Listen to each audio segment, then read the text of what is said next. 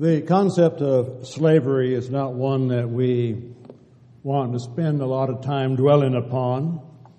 We prefer to think of ourselves as being free, living in the land of the free, being able to make our own choices, living with some of those consequences, failing to realize that sometimes we don't live with some of the consequences. We live with all of the consequences of decisions that we make here both in the physical realm as well as in the spiritual realm. We looked this morning in the book of Acts in chapter 2, discussed a little bit about the proclamation of the gospel and that first gospel sermon of Peter and the rest of the apostles to those that were in Jerusalem at the time, telling them the will of God and what God had done and what God had planned from the foundation of the world for the redemption of mankind.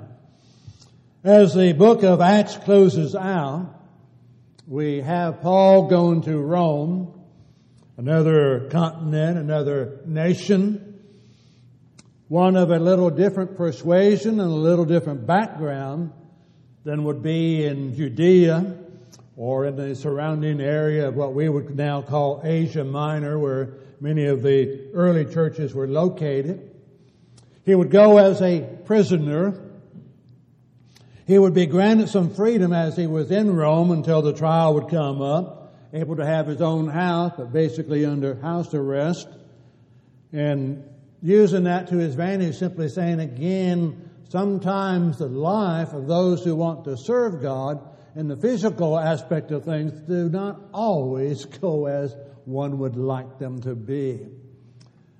It is said that Paul would be a house prisoner and he would have two Roman soldiers attached to him on either side with chains. And that would be the case. Later on, it is mentioned that the whole Praetorian Guard had heard the gospel of Jesus Christ. I've often stated, I said, now you put yourself as a Roman soldier with the understanding that somewhere in your time frame you're going to be attached to one arm or the other of Paul.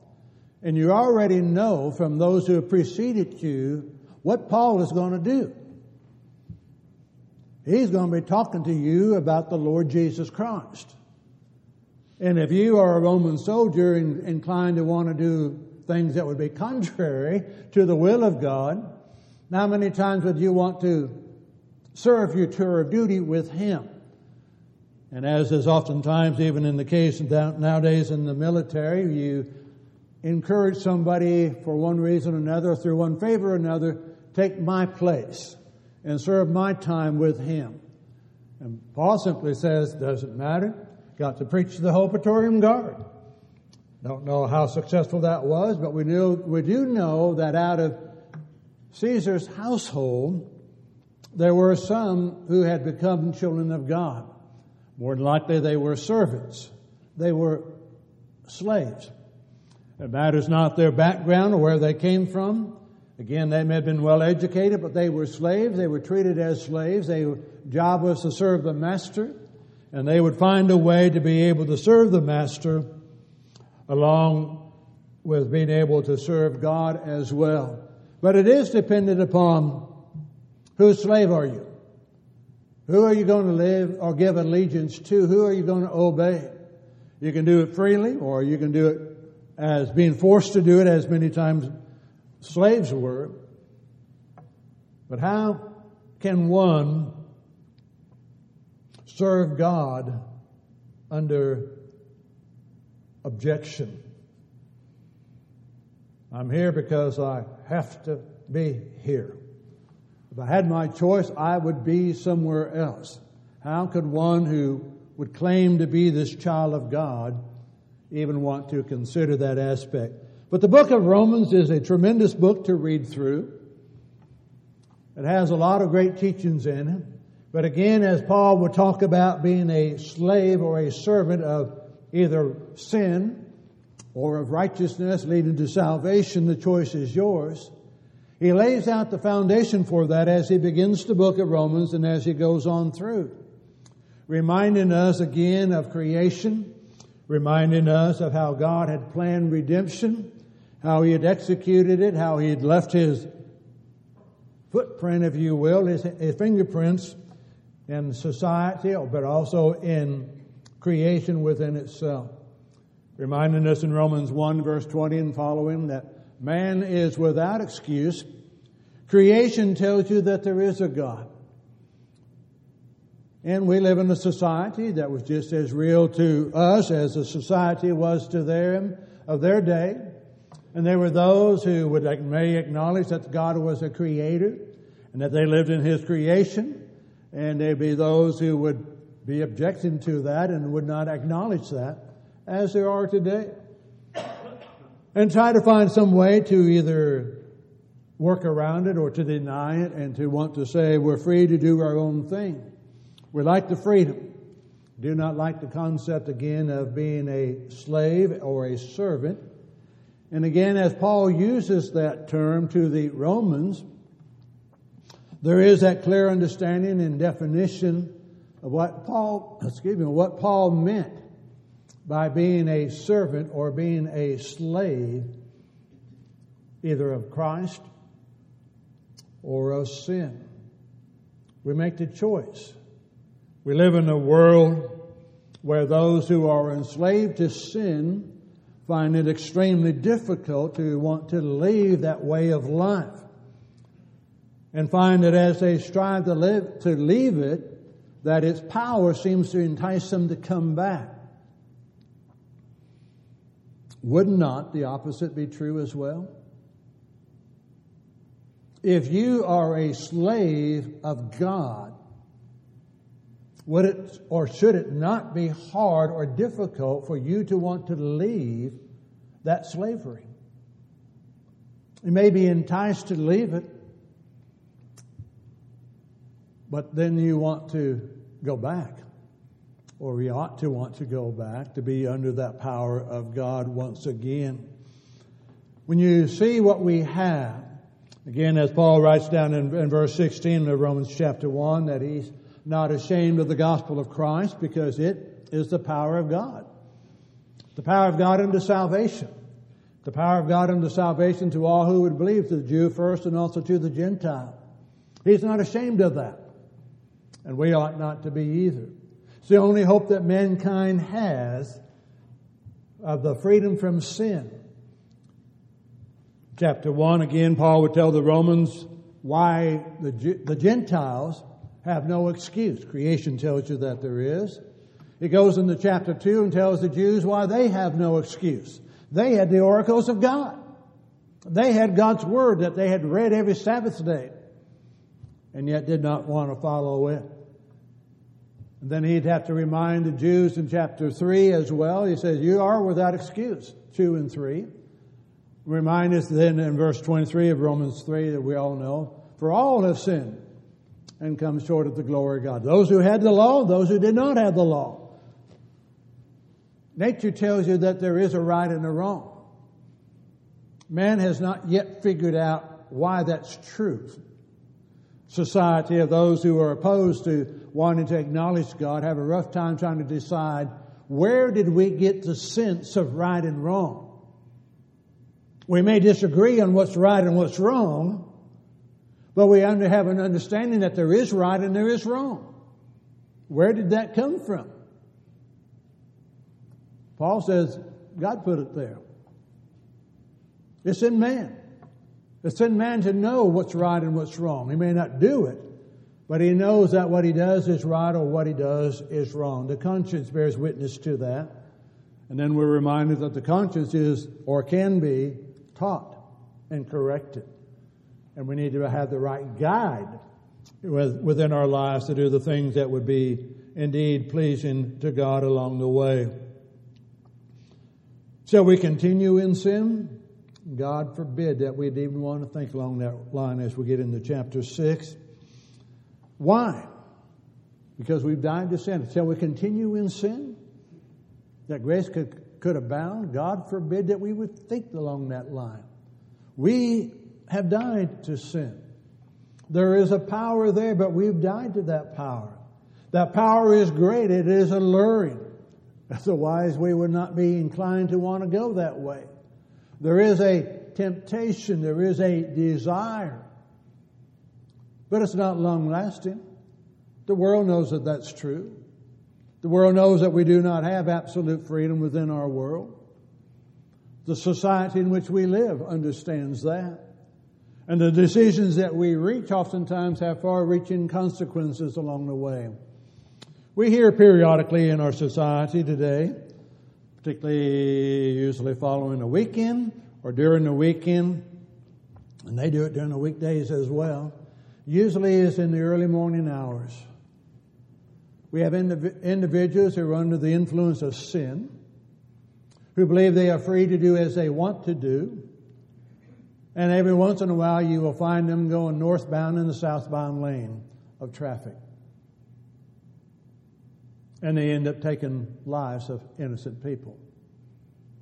There are consequences for making decisions. And we need to understand there are consequences for making right decisions. How many times have we been enticed or encouraged or reminded to do what is right? Because we knew what it would do to those that we loved around us. Particularly as children, and we find out that we are children of God. You know, some things we didn't do, didn't do because we knew what our parents would do when they found out what we did. So we're enticed, we're encouraged, but the choice is always there. God gave us that freedom. We're still going to be a slave. We like the freedom, but we like to choose, but we need to understand consequences that go along, along the way. We've died to sin when we were buried with Christ in baptism. The old man of sin was put to death and buried in that watery grave. And we were raised to walk a new life. And in that new life, again, we're simply considered as babes in Christ. And as babes in Christ, we need to be taught. We need to learn. We have a knowledge of who God is when we're being baptized. But then it's a learning process of how much we learn and how deep that love goes within our heart of what we understand. As we read again the scriptures, they're, written to encourage us. Draw close to God. He'll draw close to you. Resist the devil. He'll flee from you. He'll come back at an opportune time, but he will leave you. So you can resist him. But it's up to you. The way you resist him is by drawing close to God. Drawing close to his word. Hiding his word in your heart. How many times do the scriptures remind us of that? Old Testament and New Testament. Hide the word deep in your heart, in your mind. Plant it there to encourage you to do the things that were right so that you not go astray. We're to be raised to walk in a new life, like a newborn babe, as they learn to walk. It takes them a while to learn to walk. They toddle along, they fall. Sometimes they feel that they can travel quicker on uh, crawling along until finally they figure it out. If they get up and walk, they can go a lot farther, a lot faster. But how do they learn all of that? That's one of those amazing things in watching in the, in the physical realm of how a baby learns. How does a young child learn?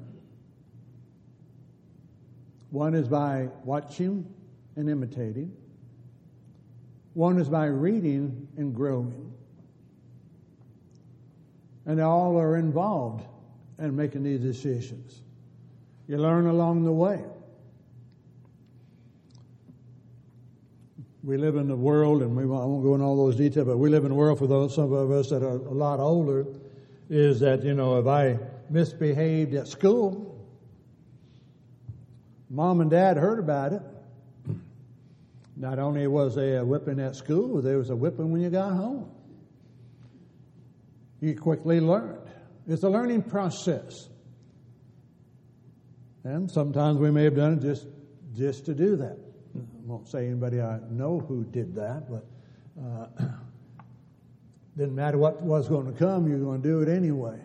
But I'm simply saying that's all part of what we get to learn.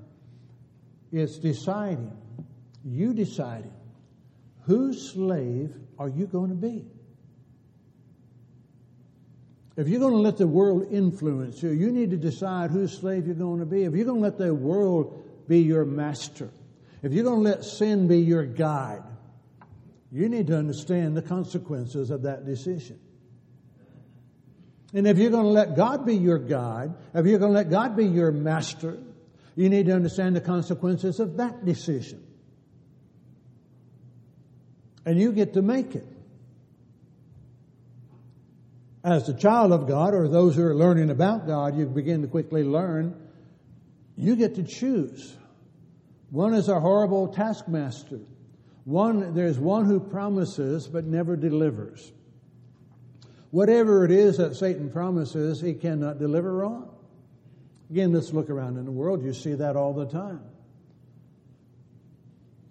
You hear all the good promises that are made concerning a particular product, and then five years later, you heard you hear all the wrong about that product, and you you're entitled to substantial reimbursement because uh, you took that product and you took them at their word, and they were wrong in what they had to say.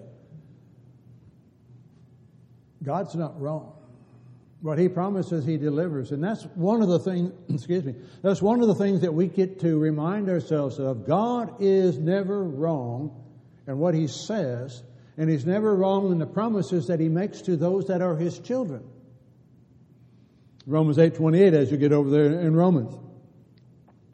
All things work together for good to those who love the Lord and to those who are called according to his purpose. One is understanding each of the words that is given in that text. Second is understanding what God means by that and then applying that to your life. Everything works for good. Everything. Every evil that you see in the world is a reminder to you as a child of God. I do not need that. I do not want that. It works for good. Oftentimes it's that evil that causes one to turn around and say, I'm tired of this. I'm going a different way of life. All things work to, together for good, for get, work together. I want it work together in the lifetime that I have. I want it working for what I perceive as good, and I want it to work for my benefit. And that's not what God promised. Everything works together for good to those who love the Lord. I have to have a love for God. I have to believe He is. He's the rewarder of those that diligently seek Him. The reward that He gives may not be the reward that I'm looking for. You have the scriptures to show you that. Paul's in a Roman prison. He's facing physical death, and we'll experience that later on. How did that work together for good? He was able to talk to those in Caesar's household. He was to the, able to talk to the, the Praetorian Guard. He was able to spread the gospel while he had the opportunity in situations that he would not have had that opportunity. As a Roman citizen, he had the right to appeal to Caesar and to appear before the judgment seat of Caesar. That would give him an opportunity as a child of God to talk to Caesar about Christ. He did it to King Agrippa, he did it to Felix, He's, he's used those opportunities that on the surface appeared to be bad and used them for the glory of God. All things work together for good. May not be in this lifetime. A lot of things that you may suffer physically in this lifetime, be it illness, be it whatever it is, loss of jobs, or health, whatever else goes along the way, works together for good. The loss of loved ones. Those are all reminders to us that everything we have here regardless of what it is, is only temporary. There's an end to it. This place or this earth was not intended to be the permanent dwelling place of the children of God. Heaven is. Heaven's the home, not this earth. This earth is going to perish. It's going to be burned up. All the elements are going to be melt with intense heat. This isn't home. Things that happen in life remind you that of that fact. This isn't it. We lose loved ones. It works together for good. It reminds you, be careful about how comfortable you get in this world. Remind yourself, you're just passing through. Remind yourself, how long has God been working? Before the foundation of the world. How long is He going to work? Well, until He brings this world to an end. Then there's going to be the glory of heaven. How much time is that? And I want everything worked out within, however many years you want to place, put into that number. I want it worked out in 25 years. I really did not want to wait 25 years. I would prefer to be worked out in five years. And I've got trouble with five years. I like it worked out a little bit sooner than that. Is that how we think? How is it working for my good? Am I able to draw closer to God as a result of what I'm going through? Does that encourage me to change my perspective? Does that remind me as I think I'm in good physical health of how quickly that can change